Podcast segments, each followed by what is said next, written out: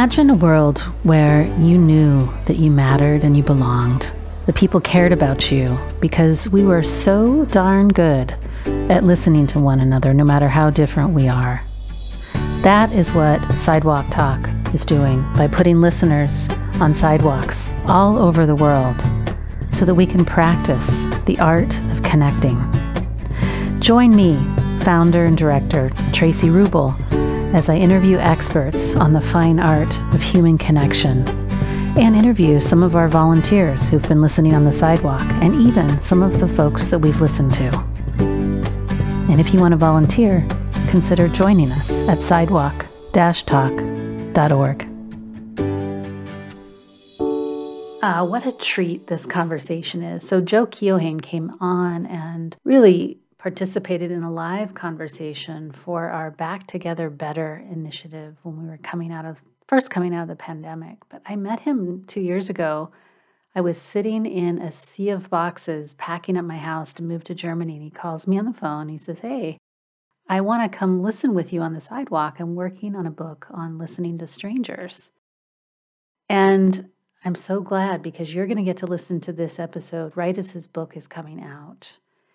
Look, he isn't just an accomplished journalist. He's held really high level editing positions at Medium, Esquire, Entrepreneur, Hemispheres. He's appeared in New York Magazine, the Boston Globe, the New Yorker. He's also really so authentic so high energy, and his curiosity just takes him into these directions that my own brain, that your brain is going to want to go. But he did all the legwork in answering all the questions for us about why the heck do we as people listening on sidewalks want to do it and doesn't matter. So, this is a really informative conversation, an enlivening conversation. You're just going to get to meet a great human. But more than anything, I hope that you go out and buy his book on listening to strangers because reality is we're really, really skeptical of strangers and we needn't be. And he'll talk to you all about it. So without further ado, Joe Keohane.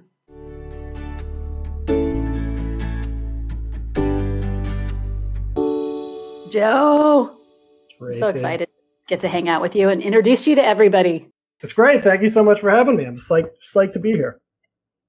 You do Psyched such, is one of my favorite work. words. I've been, I've been listening to your other podcast episodes, and they're great, fascinating, useful, good. Yeah, really. I good. just wish that you know you called me. Oh gosh, I guess it's almost two years ago, two weeks before I was moving to Germany, saying, "Hey, I really want to get out on the sidewalk and listen with you guys." I'm like, well, I'll give you some names of some of our chapter leaders, but they were already like shutting down for the summer or not as active. Yeah. So yeah, I am really glad to get to meet. I'm, I'm still, you know, the, the research for the book is done, but I'd still love to do it just to get a sense of how it works and what kind of response you get. It's such a great project.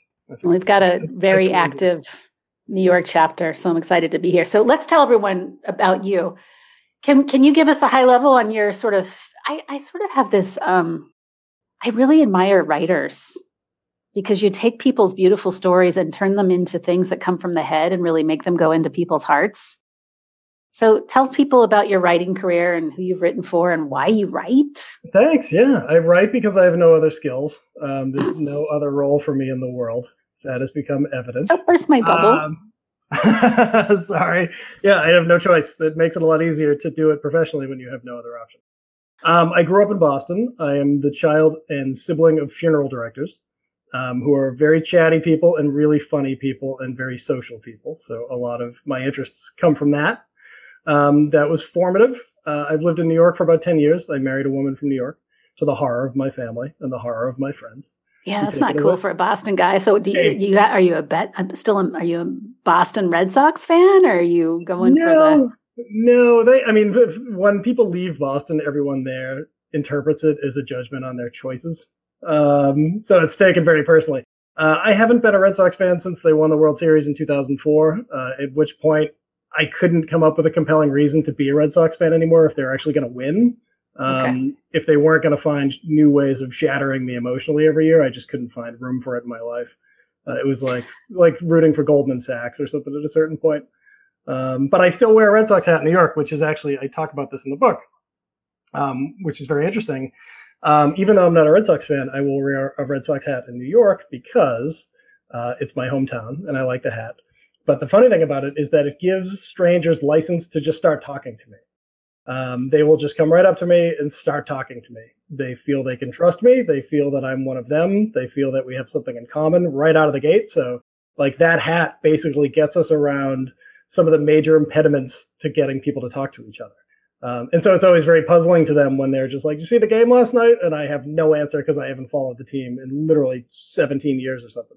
So now they feel betrayed, um, confused, you know, because I'm wearing it, but I'm not like I'm wearing a like a like a sign of the group, but I'm not really a member of the group in a way. Um, it's it's made for some very interesting interactions. Uh, and it happens every single time I wear the hat out of the house. I love this. I think there's a whole host of human connection props. Puppies are props. Ne- when I move back to San Francisco, I'm going to for sure get a Dodgers hat now and just wear that around. I'm sure that'll invite all kinds of conversation. Uh, kids are props. I never had more people come up and talk to me than when I had a little baby in my arms or when I was pregnant. Having right. a pregnant belly is a prop. What it else? Makes, what else are props for human connection? Really true. I mean, it doesn't take that much. It only takes a little bit. Um, you you know, there's the kind of pessimistic reading of humans that we're like inherently xenophobic, but um, it really doesn't take that much for people to feel comfortable with you. You know, the fact that people would feel comfortable walking up to me in the middle of the street in Manhattan because I'm wearing a certain hat um, is inspiring and heartening to me. Like, it's not that hard. It's not hard, that hard for a total stranger to be like, "Oh yeah, we can get along," just because of this piece of fabric on my head. Uh, it's amazing. amazing. It's pretty cool. But um, but yeah, to go back to your question, I, have been a journalist for 20 years, uh, mostly editing the newspapers and magazines. I've written for everybody, the Times, the New Yorker. I was an editor at Esquire for several years. I ran some magazines, I ran some newspapers, and um, I sold this book um, in 2018, I think. Um, so since then, I've just been just been doing this freelancing a little bit, but trying to write full time. Which is where my heart is anyways. I, I, love editing. I love other journalists. I love working on people's stuff but um, the experience of doing this is, was just totally inspiring and totally fascinating and, and really satisfying. So I, I, would like to continue doing it if the why did you do it? it what's that? Why'd you do it? Why'd i do the book? Yeah. Um, it's funny. So I was uh, I dabble in screenwriting a little bit, and I won a fellowship a few years ago um, that was part of the Nantucket Film Festival. It was run by an organization called the Screenwriters Colony, and they pick four fellows um, per season or per year. I don't remember um, for like comedy TV writing. And so I wrote a pilot, and they liked it, and they they brought me on um, for this fellowship. It was two weeks, and you're in a house with three other writers and executives and producers and other writers, and like you're just learning the business and you're learning the stuff. And so basically what we did was work during the day and then we just went out all night every night. I mean, we were just going to like crazy rich people parties in Nantucket and like the the variety of crazy on display in Nantucket is like hysterically funny. It's like if you combined ordinary like rich people weirdness with like island rich people weirdness and it supercharges into like a profoundly unusual form of weirdness. So we would go to all these parties at all these houses. And um, and one night I was talking to the other writers and I was saying, you know, journalism is a tough racket to be in now because it's the business is falling apart. Like the fundamentals of the market have collapsed. Yeah. The ad market collapsed. The subscription market collapsed. It's it's pretty bloody out there. It's pretty hard. But I was saying, you know, I wouldn't trade it for the world because one of the skills it gave me for doing it for so long was the ability to talk to strangers. And so I was like, look, it's like Traci, it's like four o'clock in the morning when I'm giving this spiel, right? Um, and we were getting a cab back to our house. And so I was like, look, I'll just I'll just talk to this cab driver, and and I can almost promise that like they'll be, we'll get they'll, we'll hear something interesting. There'll be something interesting.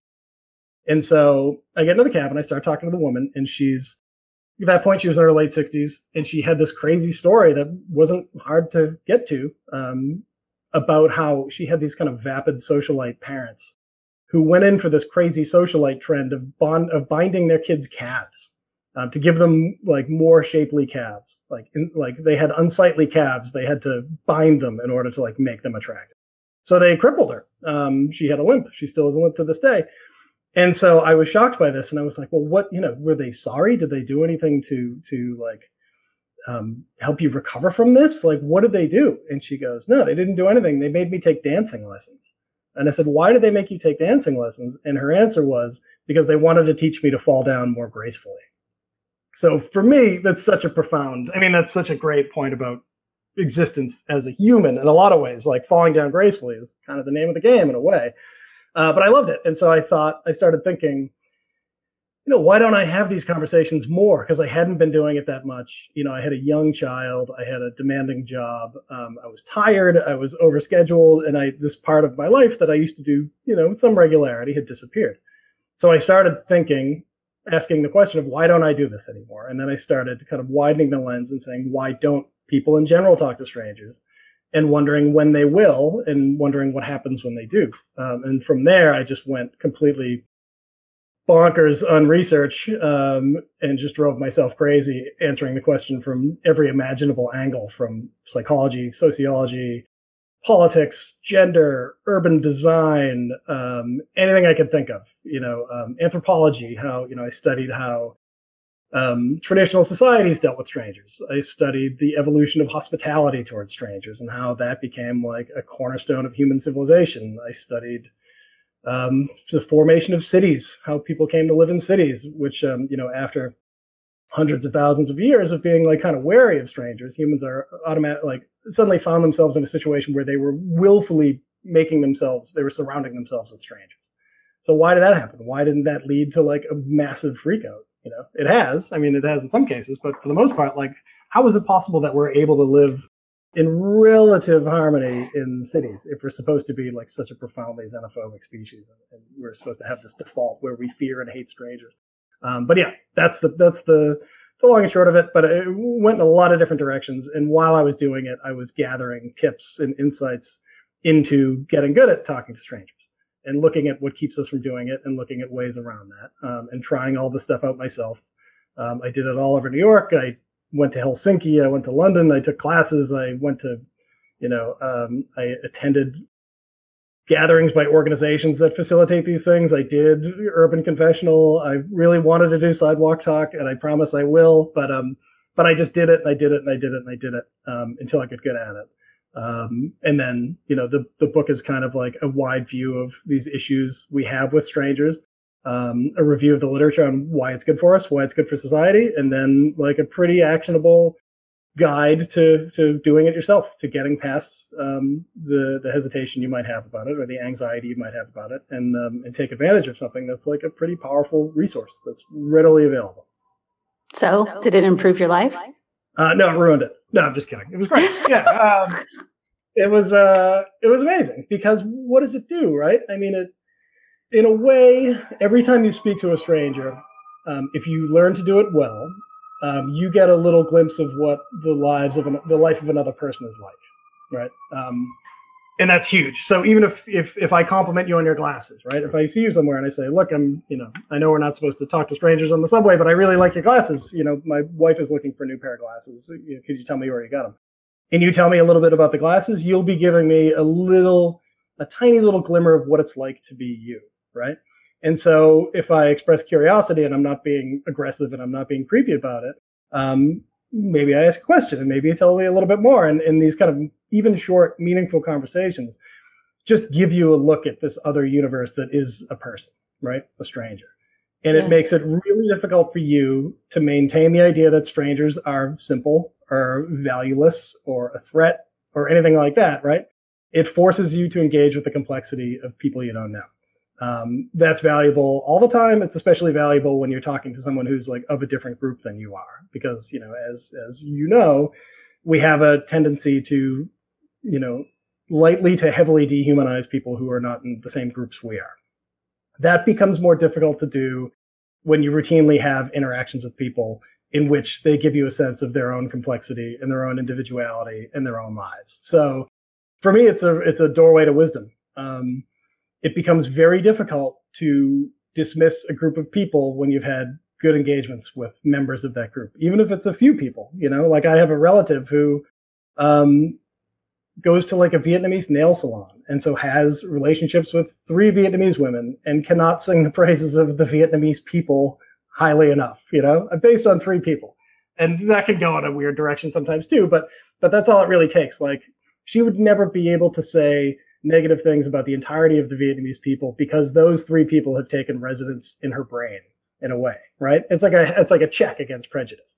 So say, for example, you know, I'm like a liberal New Yorker. I've spent a lot of time in the deep south and I've had a lot of good interactions with people, um, even though we disagree vehemently on some stuff.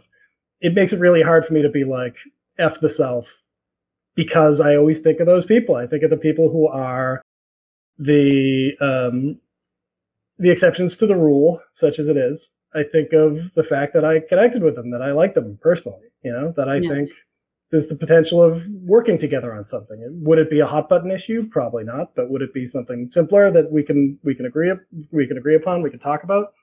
Yeah, I think so. So, having done this a lot, it, it's hard for me, and I tend toward pessimism anyways. It's hard for me to maintain that because I've had so many good interactions with people over the last couple years as I did this. Um, it keeps me from just being a bastard. you know, we need more of that.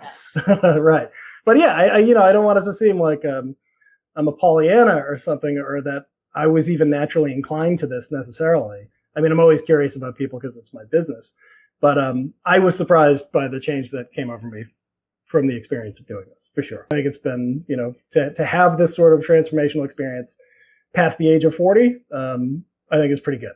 You know, it shows the it shows the potential for growth over time. So you're like this jaded journalist and writer and editor. You've you got a wife and a young kid. You're super busy, and yet listening to strangers has given you a transformational boost. Mm-hmm. Yeah, I mean, it and it was free. Well, except free. for all the research you did, but yeah. Right. Yeah. It was research is the cost of books, cost of phone calls, a um, little bit of travel. But yeah, what it did was um, my life had become much smaller. Um, you have you have a kid or multiple kids? Two. Two, two boys. Kids. Okay. So you know how that is. When you have a little kid, your life just like slam shut. And now it's you and like a very small number of people in a very intense situation. Um, and it's great and it's rich and it's serendipitous in a lot of ways. But I definitely came to miss the randomness that I used to have before I was in such a structured life. So, you know, for example, walking into a bar and chatting up a bartender, and this is something ha- that happened and just seeing what he's interested in and just letting him lead until he ended up telling me about the mating habits of the leopard slug, which is something that happened one time. It was fascinating, but I didn't, I never even knew what a leopard slug was. So by having these interactions, um, it introduced a lot of serendipity. I mean, it gave me a lot of, ch- it gave me a chance to, to become a more empathetic person, a more curious person, certainly a better listener, because um, I definitely have a tendency to be kind of a loudmouth. So like becoming conscious of being domineering was really useful. Um, but I just kept getting these little glimpses of other people's experiences, uh, and it was great. And oftentimes it was hilariously funny, and sometimes it was really moving. But I, I think about those experiences a lot, and they they definitely um, have colored the way I see the world. You know, I should say because I was very busy at the time I was doing this. Um, it didn't take that much time. I just had to resolve to do it. So even if you're super busy, and you can't do what I used to love to do, which is just to hang out in bars or coffee shops.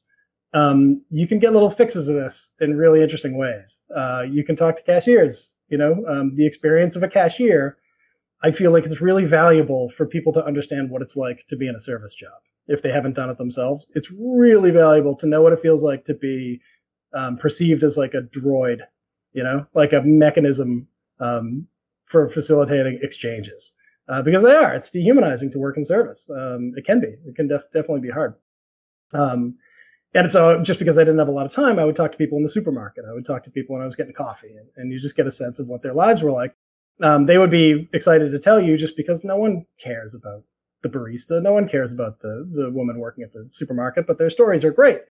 Um, I was in a, a particularly hellish Whole Foods in my neighborhood, which on a Sunday is just like I wrote about this in the book, but it's like the last flight out of Casablanca in like 1940. It's the place is a, a nightmare, and it's frantic, and it's crowded, and every it's just like kind of upper, upper class, upper middle class people in like gym clothes, um, on edge, like ready to kill each other to get the last pomegranate or whatever. Um, and I love pomegranates, but I'm not willing to kill another person for one.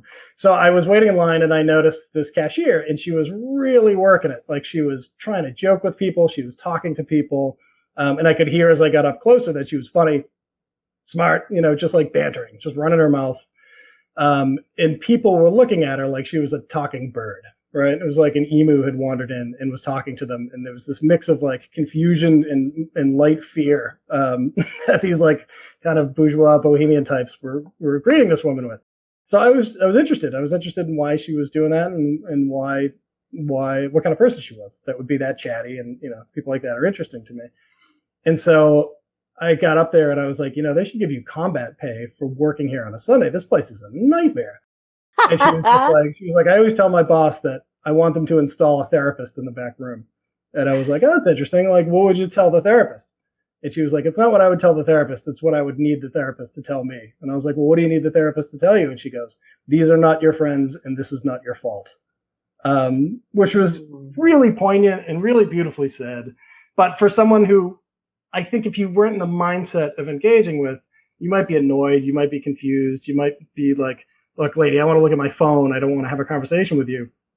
But just by putting in that tiny, tiny, tiny, tiny little bit of effort and exercising a tiny bit of curiosity, um, she said something that I, I, will never forget. It's a great line, you know. And in a very, a very short little line, she gives you a sense of like what it's like to be her, um, which seems to be a smart, extroverted, soulful person, um, and not a service droid you know um, yeah. and i did a lot of that so that stuff you can do all the time you don't need a lot of you don't need to hang around there are definitely great gains to be had by like ha- putting time into this. Um, and i did a lot of that too just like hanging around the city just observing things watching people. But um but even when i was really busy i was able to do this pretty extensively um, and i found it super fruitful and, and, and challenging and fun and interesting. This is so fun. I, I want to ask you more about the book, but the, the story about this woman just makes me want to ask this question because you use the word serendipitous. Do you ever feel like there's a little bit of magic involved? Like maybe a stranger comes across your path that has just the right thing for you in that moment in time. And you're like, man, if I hadn't have done this, I wouldn't have gotten this little piece of magic. Mm-hmm. Yeah, there's a Gillian Sandstrom, who's a psychologist at the University of Essex, who's great, who you should have on because she's she was on last week. Oh, great, awesome! I love Gillian. Um, she calls it a magic trick. She called it you basically, you know, it's like a conjuring um, in a way. It's taking raw material that you expect very little from. And again, this goes back to like our curious psychology about strangers. Like we don't expect much much from strangers, and the reason is we have this tendency to assume that they're less intelligent than we are, they don't have the same self control, or they might actually be dangerous. All these things. We, we have a tendency to slightly dehumanize strangers. We also have a capacity to greatly dehumanize strangers under stress. But so you take something that you're not expecting a lot, a lot from, just like a face in the crowd, which, you know, when you live in a city, it means nothing to you. It really does. Like it's hard to say, but a, a person in the city is an obstacle. It's like someone I need to get around in order to get to the subway. Um, and I felt that way for a long time until I kind of learned to look in a different way. Um, but you take this person and you ask simple questions, and like, it's remarkable what will come up, you know. And you're always pleasantly surprised because you expect nothing. you know, it's you're like, oh, it talks, amazing. Uh, that's why everyone who does this is always just like, I'm always pleasantly surprised. It's, it was like it's because your expectations are so low for these interactions. Like, at worst, you expect to be murdered. Um, at best, you expect a person that just doesn't have anything special to say. Um, but when they do, you're kind of shocked by it. You get a taste of like a powerful intelligence and you get a taste of like deep experience and sometimes like a sense of soul um, out of people that were essentially in your eyes props for a very long time. Um, so it really is like a magic trick. Um, it's a conjuring. Um, and Gillian talks about this too. It's like, um, um, it's like a superpower. When you learn how to do it, all of a sudden you have access to all these different worlds. And it really is. I mean, there's like a, I came upon a line in Jewish scripture that was, every person is a, is a universe. So if you kill someone, you should consider that you've killed a universe. Um, when you think of like the richness of someone's experience and then all the people they know and their relationships and their hopes and their dreams, like it's a, there's a lot in a person. And when you talk to them, you get to travel to that little universe. You get to interact with it. And I think the effect in many ways is similar to travel. Um, there's a great English historian by the name of Theodore Zeldin, who I spent some time with in Helsinki. He wanted to go to, to Finland to teach the Finns how to talk to strangers because the Finns are really bad at talking to strangers. And Zeldin's whole thing is like he, he organized this group called the the um, Oxford Muse Foundation, which sets up these massive dinners where they pair strangers for like two hour intense conversations. Uh, I've done some of those; they're they're fantastic. Um, but Zeldin, he's made it his life's mission to talk to as many strangers as he possibly can. He's in his 90s now, so he's racked up some pretty good numbers. Um, and I remember he said he was telling me why he did it, and he was like, "I suppose I'm a, I, I suppose I'm an explorer." And thinking of it that way was really useful framing for me um, because you really are. I mean, you're exploring hidden corners of your world, but you're also, in a way, kind of exploring these universes that other people represent. Um, and if you go about it, if you if you travel those worlds the way you a good conscientious traveler would when you like go to another country or something, you're respectful, you're curious, you know you don't have the answers. Um, you know, you kind of maintain a light footprint. Um, it can be super gratifying and it can expand you. It can expand your perspective. It can make you smarter and wiser and, and um, give you great stories and, and all this stuff. But it really is like it's a, it's a form of exploration. Um, and a lot of people who do this and advocate for this um, conceive of it in those terms, which makes them so much fun to hang out with because they're just like, let me at them. You know, they're really interested in people. Um, and once you find out that people really will repay that curiosity, it's great. It's so rewarding. You're speaking my language, right? I'm like sitting here and I'm having like these little popcorn lightning bolts go off in me of all these just pleasant, amazing m- moments of connection with strangers because yeah. a i love the association that you just made it really is like going on vacation to a foreign country. You literally get that same hit where your entire set, your brain is scrambled. You're like, oh my God, I just came back from a vacation because nothing that you know about the world is the same. And that's super good for the brain. Yeah. Yeah. Super good for the brain to have that kind of infusion of novelty all the time. I mean, when we go out on the sidewalk, people are lit up after we go out for dinner, and they're just the energy and electricity from all the listeners. It's just like, oh, because we just got a free vacation, you know? Mm-hmm. Right. Um, I want to yeah, get back to your book, though. I want to yeah. learn something from you because you did all this juicy research that I'm so excited by. I want to learn, like, what were some of the things when you were researching, talking to strangers that you were completely surprised by? Like pieces of research that you were surprised by and that really shaped how you show up now? Yeah, it's a great question. Um, one of the things that I was telling someone else, I, I try I try out bits at, at parties which I can now go to parties again, which is amazing. So I went to a party over the weekend, and Lucky I like dog. to I like to pitch, right? So I'll pitch stuff and see what resonates with people. So I was over my my friend friend's house, and um, I was saying there was there's a lot of really interesting work on hospitality. So you look at the long arc of humanity, in as much as we can really know it, like based on what we know, um, humans were hunter gatherers for a long time and that meant that they were constantly moving. Um, it meant that their groups were intermingling. Sometimes new people would join the group if there was enough food to sustain it. Sometimes they would go away, but they were basically like small societies. It would be six to 24 people is the estimate in a, in a hunter gatherer band.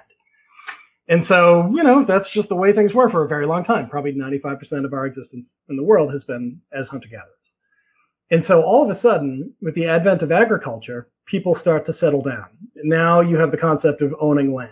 Um, you have the concept of living in the same place for a, long time, which was never the way before. That's actually, you know, people talk about property rights like there's some kind of natural law, but this, you know, we went a long time without anyone believing that they owned land. It's kind of a crazy idea for for um, traditional societies because you're you can't stay in the same place. You always have to move.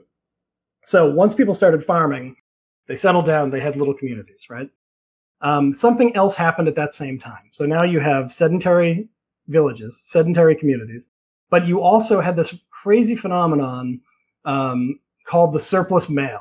And what the surplus male is, and this is according to work by um, an English archaeologist named Martin Jones, who studies deep DNA, like ancient DNA and population flows, ancient population flows. Stuff's great. Um, because people were farming instead of hunting as their subsistence, now men didn't really have anything to do anymore because there, you know, it was, you know, there is evidence that there were female hunters, but for the most part, like, you know, men did the hunting, um, women did gathering, um, and everyone pooled childcare. But now you have a bunch of guys who just don't have anything to do. Like they're not really hunting, they're not eating as much meat. Um, they have no purpose. So these are the surplus males. So Jones's idea was that, um, and it's backed up from his study of ancient DNA. Um, these men just left. They just started walking away. Um, And previous to settlements, they wouldn't be able to get very far because you needed other people to live, you needed to pool your resources. Um, but now that there are settlements, these men could walk until they found a settlement, right? So now you have like the traditional idea of what a stranger is, which is like someone no one knows appears in town. And so, what do you need to do? You have to figure out if this person is going to be a threat, if they're going to be an agent of chaos. Um, so you had this ambivalence, right? So you're in a little, you're in a little settlement. It's probably kind of boring. There's not a lot of people around, and you're farming. Now this guy turns up. You have no idea who he is. Could you kill him? Yeah, you could kill him, but you don't know if there are a bunch of people who know him over the crest of the hill right? Maybe they're going to come and wipe out your village. Maybe this is a trap. Maybe it's a spy. You have to be careful. You don't know what his intentions are. And because human psychology makes us wary of strangers and makes us, gives us this tendency to dehumanize them, you kind of assume that this guy's trouble or he could be trouble. So Jones's idea is that the idea of the, the, the ritual of hospitality was a way of admitting the stranger into your settlement um, because strangers are valuable. They know different things. They might know new farming techniques. They might have gifts to bring. They might just be fun to hang around with. Um, we're attracted to strangers in that way, but we're also afraid of them. So hospitality reconciled the threat that a stranger could pose with the opportunity that they present. And so you would sit down and you would be face to face and you'd be looking each other in the eye and you would share food. Maybe there'd be an exchange of some kind of ornamental thing. Um, but you'd get com- you'd get comfortable with each other. Um, and once you're comfortable with each other, now you feel safe. Now you can have a real exchange. You can have a conversation. Um, and then the guy stays the night and you're friendly and he goes somewhere else. Now, you know, theoretically, you, if you go somewhere else, you might run into him and now he owes you a favor. Um, meanwhile, he goes to the next settlement and the same thing happens again. And in that way, all of a sudden social networks explode and humans radiate out um, with the speed that they never had before because these settlements became transit hubs for solitary men um, this can lead to the spread of innovations. It can lead to a growing of relationships and all this good stuff. But Jones's idea was that this is the cornerstone of civilization. The fact that we were able to process strangers in this way and build relationships when our natural instinct is to be wary, we came up with a structure that allowed us to make these connections. And those connections became really valuable. So you look at the Greek world, you know, when humans radiated out of Africa and, and kind of went across the Mediterranean, um, the Greek world lacked strong central institutions. It was chaotic. It was dangerous. You know, the time of like classical Greece. Um, so hospitality became everything. It became extremely important because you couldn't rely on police. You couldn't rely on government. All you could rely on for news um, and for protection and for the right of travel is the relationships that you would develop um, by being hospitality, and hospitable to strangers. So it's amazing because it's like the Bible. I mean, you read the Odyssey, and the Odyssey is all about hospitality. And again and again and again, someone will be inhospitable, and someone else will be like, "What are you crazy? Like, why are you doing this?" Um, and it was so important that it became part of religion for the Greeks, whereas Zeus was the god of strangers, who would pretend to be a stranger to make sure that people were being hospitable, and then he would like turn them into birds if they weren't. He was a lot of people were turned into birds for violating the law of hospitality. Uh, I found so many of those stories. Um, but I love that. I love that idea that like, you know, the the one of the more curious things about humans is that we are neophobic and neophilic at the same time. We're afraid of new things, but we love new things. Um, and the thing that makes us open to new things and new ideas and new people is a feeling of safety and control. So when we feel out of control, um, we are neophobic generally, and if we feel, if we can be made to feel comfortable, then we can really open ourselves up to new experiences, new ideas. Um, you know, I'm interested in pushing back on this pessimistic idea of people that they're like closed and clannish and, and tribal and xenophobic. Um, they certainly can be, and they certainly have been, you know, again and again and again in history. But we still have these capacities. We still have this curiosity to us, and that curiosity evolves for a reason. And the reason is because it's in our benefit to grow our social networks, to have friends, you know, to make contacts. This is the thing that enabled the spread of humanity. So taking a really simple little thing like that was super interesting to me because it's like, I, you know, I, I, there hasn't been a ton about that. There's been a ton about what like what hospitality can represent, which is like the introduction of a new world, you know, the mystery of a stranger, all that stuff. But like kind of combining the mythology and a lot of anthropological research into how traditional societies viewed hospitality, which is universal. Um, it's not just Greece; it's all over the world. Like before the rise of strong institutions everywhere, like people were hospitable and it wasn't necessarily passed from one culture to another. It was like a universal solution to the problem of strangers. Um, but I just love, I love the idea that, you know, that allowed humans to spread. Um, and that allowed, you know, it was a way to get comfortable with other people in a way that we could work together, we could grow our networks and um, we could make it a little easier for ourselves in the world. That is so cool. I'm totally geeking out. And you know what's really weird is that I spent 14 years in the hospitality industry, mm. waiting tables and bartending. So yeah. it's totally in my DNA. And boy, do I have a mean story to so many stories. I mean, again, but I, what I'm hearing you say is it became sort of a part of our social order when there wasn't a centralized social order. Yeah, super yeah. cool. Yeah, yeah. I I do have to ask. I don't, you know, I, I, got a galley of your book and took some initial looks through it, but haven't read the whole thing. But there seems to be this like idea. I mean, I think what I really love is that you're going further back in time because it's almost like all the solutions to loneliness and disconnection, we're still only thinking about right now. I'm like, but we should probably go further back and really consider how, how was this a problem or not a problem? And when was it not a problem? And I'm just curious what thoughts you have about this, this sort of new sort of interest in loneliness after this pandemic and certainly after some of the research about its impacts on our health yeah i mean it's a disaster it's a major it's a major social problem um, it's a major personal problem um, it leads to all sorts of terrible health health outcomes um, it's great to see people talking about it it's great that it's not being seen as an admission of weakness, right? Because that's a big thing. I think with the previous generation, if you're like, I'm feeling lonely, like you weren't going to get a lot of sympathetic hearings out of that from like our hard ass parents' generation, sure, where like feelings were kind of verboten. Um, the great thing is there's an interest in it. There's research being done on it. This is all great. Um, people are beginning to realize, which they I think what they knew intellectually, but they they they weren't feeling deep down, which is that we're a so, we're a social species. Um, we need to socialize um, in the way that we need food. We need it to stay sane. We need it to stay healthy. Uh, it's really important. And you know, in it's different depending on what part of the world you're talking about. But in a lot of Western countries, um, there has been this kind of withdrawal from public life. Um, and not public life in the sense of like running for office, but public life in the sense of interacting with strangers that live around you, being out in public, going to the movies, like Rob, Robert Putnam's book, Bowling Alone gets into that. Um, we've very much withdrawn into our rooms, right? Um, and partly it's because our entertainment options are so much better that you don't have to sit in the stoop to like amuse yourself anymore, like previous generations of city dwellers did.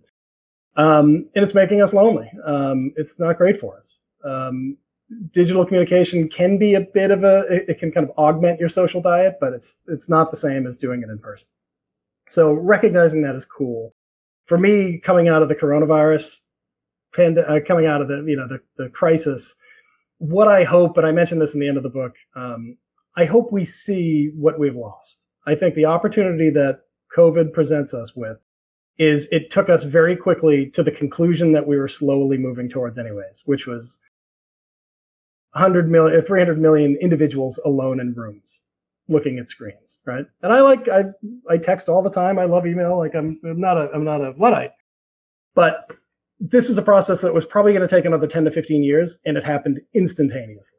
So what we can do now is we can look at what our lives were like over the last year and say, what do we think of this? Do we want to go on like this? Is this what we want? Um, because this is where it's heading without question. Um, or do we want to try to do something else? So knowing what we know about a lot of the crises that are facing us right now. Um, and even, you know, you can make the argument that polarization, political polarization is a, is an outcome of loneliness, of estrangement, of feeling disconnected and feeling like you don't belong to the world for sure. You hear it every interview you read with someone who's like way out on the fringes. Um, now we can choose. And so what I wanted to do with the book is I wanted to make the case for that, uh, make the case for the idea that it's natural that we evolved because we were social. Um, and now we're not social. So what do we want to do? You know, the answer is pretty simple to our problem. Um, and I wanted to give people tips on how to do it. So, you know, I, I, like I said, I did classes. I went through a lot of research and, and came up with some pretty good pointers for it. Um, but for me, yeah, I think it's this is a really hard year for everybody. I think this is a tremendous opportunity to pause for a minute, minute and, and reassess. And the great thing is, you know, you talk to Gillian, Gillian is the master of this stuff, but there's a growing body of research that shows that even, you know, minimal social interactions, which I think is what Gillian calls it, um, even little passing interactions can make you feel less lonely. It can make you feel happier. It can enhance a sense of well being. But most importantly, it can enhance a sense of belonging. And I think, you know, so many of our crises, um, not ecological crises, but almost every crisis we're facing right now is a crisis of belonging. Um, I covered politics for a long time, so I've always, you know, read a lot of poli sci stuff.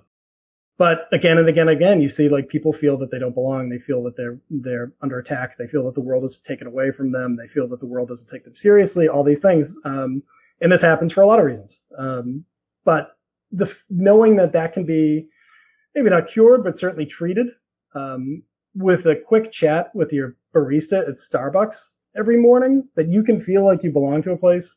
Um, with that that small investment um, is is a revelation.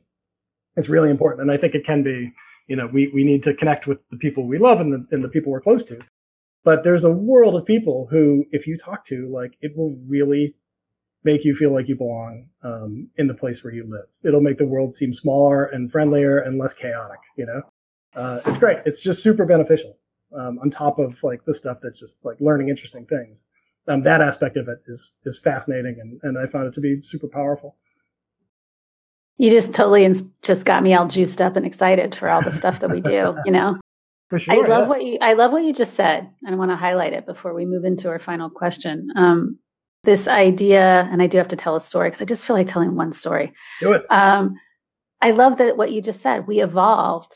We evolved, and and grew as a society because we became more social, and now we're becoming less social, and in a way that's directly leading to our harm. Yeah, yeah, without It's question. that so it's not just personally that being connected is good for us, but it tends to lead to better innovation. And when we're lonely, it tends to lead to destruction, is what I hear you Mhm. saying. Yeah, yeah. You know, and I, I agree. I'm a big believer in common enemy intimacy. We love to get involved in fringy stuff when we're lonely and don't feel like we belong. Yeah, for sure. Yeah.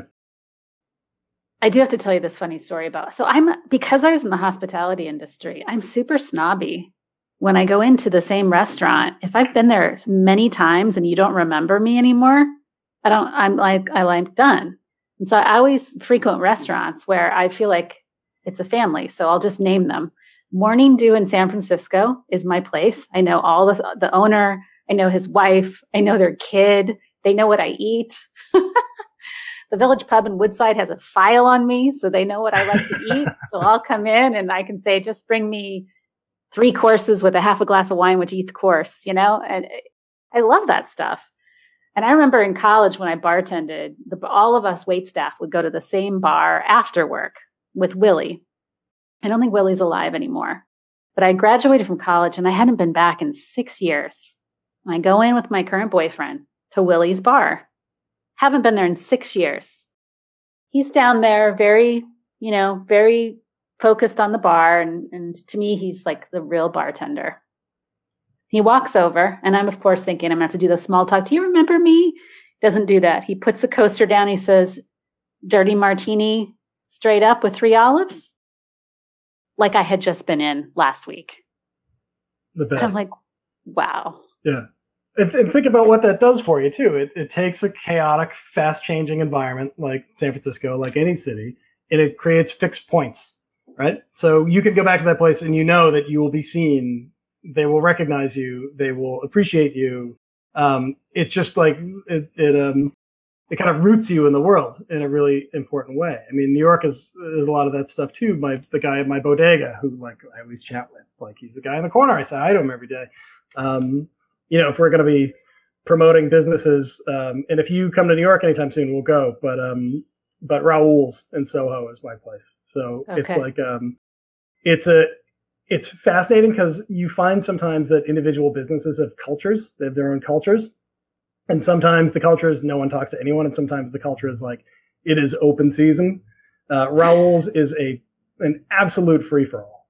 Um, it's a great restaurant. Like it's a it's been around for a really long time. Um, but the the culture of the place is there's no bubble. You don't have a bubble. If someone hears you say something um, and it's interesting to them, they're going to get involved, uh, and it's going to be, you know, it's going to be rowdy. Uh, and a lot of people who hang out there are like work in TV and movies, and there's a lot of painters, um, like artists go there, um, finance people. Like it's always a really good mix of people, but it's riotous. Um, it's so fun, and it really is like it's just a con- full contact sport, uh, and it's my favorite place in New York. I'm going there in two weeks actually. But um, but I, I, became really interested in places that were like that. So my cafe, the place where I get coffee is a place called Cafe Martin in Brooklyn, and I came to know the owner from going there. But you go in there and you're just fair game. Like if you're reading a book that someone's interested in, like you're not going to be reading that book for long. They're going to talk to you. It's the best. Yeah, it's great. Um, so I just became interested in like the formation of these like micro cultures. Yeah. Um, in places like that where they are like they're socially open you know, uh, and you just get into. I mean, like Raoul's is a special thing because I've just gotten into some like crazy situations in that place, um, talking to like you know crazy people and fascinating people, and um, like Owen Wilson hangs out in there sometimes, and uh, it's just like a, a real mix of people, and it's it's very democratic. You know, everybody can talk to everyone else. It's just quintessentially New York and quintessentially kind of America in that way that I, I kind of like. Um, I, I kind of like I like New York for that reason, though. I feel like mm-hmm. there's so much room to be a self in New York. Yeah. So so fewer silos than the rest of the country and frankly the world. Yeah, it's New York for all you New Yorkers. My one of my favorite cities. Imagine. If there were just just a little more nature, but I don't know. There are people, parks. people are the nature. There's parks. I heard the Boston accent. There's parks. parks well, I know we're at time that we have this uh, ritual that we do. Since since we're going to take this conversation live on our podcast right when uh, I want to get the book title exactly right. The Power of Strangers: The Benefits of Connecting in a Suspicious World is coming out on July thirteenth. Correct. So we're going to make sure that the podcast episode goes live the week that your book baby gets born awesome. and get to shout it out. And it's going to have all kinds of tips. And, you know, of course, we're going to read them because we love teaching people about how to do this stuff too. I like to geek out on all the psychological impediments to connecting that aren't the outward stuff, the real weird shit. Yeah, yeah. Um, but, you know, there's all these people that listen on sidewalks. So I'm going to hand off the mic. You get to speak to them. I'm out of the way and you can say to them whatever you want words of wisdom or a wish directly to those people as our closing closing question. Yeah i mean don't lose your curiosity. Um, increasingly i've become convinced that curiosity like good faith curiosity real not morbid curiosity but like genuine curiosity is um, it's something that some people are born with, but it's something that other people can cultivate. Um, I think it can leave us very easily. I think it needs to be exercised in order to remain strong. Um, I think it needs to be your first response to, to the world. Um, anything that happens, if you can train yourself to say, like, I wonder why this person's saying that, instead of saying, like, the hell with this person for saying that. Um, I think that's an enormously beneficial thing for individuals and for cultures. So for everyone who does sidewalk talk, uh, and I hope to join that, those ranks soon enough, um, I commend you for this. This is super valuable work. It helps the people you're talking to. It helps you, um, and it helps you exercise that curiosity muscle. So if you can spread that gospel and uh, and get other people comfortable with this and get them out there in the chairs in the streets too, um, I hope you do, and I hope it keeps growing. Spreading the gospel of curiosity. I love that, Joe. Thanks for being here with us. And congratulations so on this book baby. And I can't wait to like get a couple beers in you and see, really hear that Boston accent come out sometime when I come visit. yeah. Comes out when I get when I get a yeah loud like a yeah when I get loud and, and half half in the bag you'll hear it.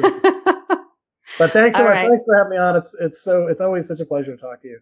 Um, you do such good work, so this has been great. Thanks, Joe. Be well. And everyone, there's lots of information about Joe and his book in the show notes when the podcast comes out. So be sure and go check it out. If you actually want to learn how to be more curious, if you actually want to learn how to like show up in the world in a different way, then pick up this book because it'll give you the the 101. All right. Great. Thank you for being here and listening to this episode of the Sidewalk Talk podcast. If you like what you heard, tell your friends, tell your family, like and comment on the podcast publisher that you're listening from, and subscribe.